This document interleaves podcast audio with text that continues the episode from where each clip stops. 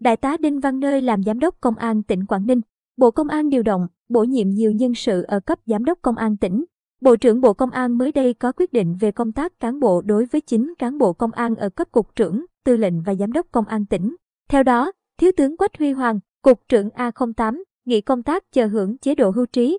Trung tướng Phạm Quốc Cường, tư lệnh K02, được kéo dài hạn tuổi phục vụ một năm, thôi giữ chức vụ để công tác tại ban nghiên cứu chuyên đề giúp việc bộ trưởng.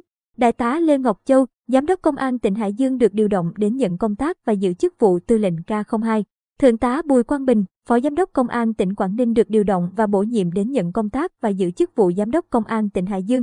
Đại tá Lê Minh Hà, Phó Cục trưởng B03 được điều động đến ân công tác tại X06 để bầu giữ chức Phó chủ nhiệm thường trực Ủy ban Kiểm tra Đảng ủy Công an Trung ương.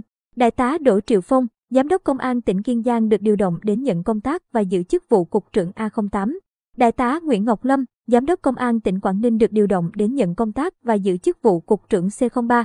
Đại tá Đinh Văn Nơi, Giám đốc Công an tỉnh An Giang được điều động đến nhận công tác và giữ chức vụ Giám đốc Công an tỉnh Quảng Ninh. Đại tá Lâm Phước Nguyên, Phó Giám đốc Công an tỉnh Hậu Giang được điều động và bổ nhiệm đến nhận công tác và giữ chức vụ Giám đốc Công an tỉnh An Giang. Cũng liên quan đến công tác nhân sự tại Bộ Công an, Chủ tịch nước quyết định thăng cấp bậc hàm từ thiếu tướng lên trung tướng đối với Thứ trưởng Lê Quốc Hùng. Thủ tướng Chính phủ quyết định về việc thôi giữ chức vụ, nghỉ công tác kể từ ngày mùng 1 tháng 3 năm 2022 để thực hiện chế độ hưu trí đối với Thượng tướng Nguyễn Văn Sơn, Thứ trưởng Bộ Công an. Ngoài ra, Bộ trưởng Bộ Công an quyết định bổ nhiệm thủ trưởng cơ quan quản lý thi hành án hình sự, cơ quan quản lý tạm giữ, tạm giam thuộc Bộ Công an kể từ ngày mùng 1 tháng 3 năm 2022 đối với Thứ trưởng Nguyễn Văn Long,